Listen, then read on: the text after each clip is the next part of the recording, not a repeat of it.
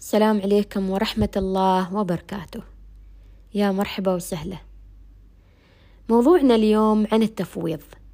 ما أعتقد أنه شيء جديد عليك لكن بتكلم عنه من منظور يمكن أن يكون مختلف. نحن قلنا أن رائد الأعمال يجب أن تكون عنده معرفة شمولية عن كل شيء وأن يسعى إلى التعلم المستمر.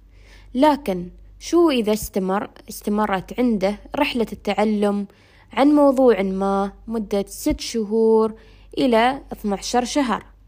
متى بيكون التطبيق؟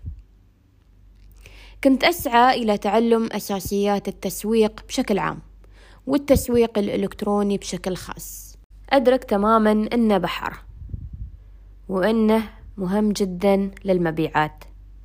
لكني تأخرت في الإدراك أن في سعيه لتعلمه هدر لوقتي تخيلوا أبديه على أمور أخرى على أولويات أخرى وبدون أي تطبيق. فكان قرار أن أفوضه لمتخصص درس وتمهن هذا النطاق وكان من أفضل القرارات اللي اتخذتها. فأقول راجع مشروعك من منظور عالي. شوف شو هي النطاقات اللي تحتاج دفع. شو هي الأمور اللي قد تكون مقصر فيها. وعلى أساسه بادر بالتفويض.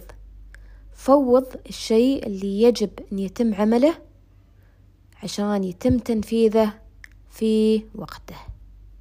فالك التوفيق.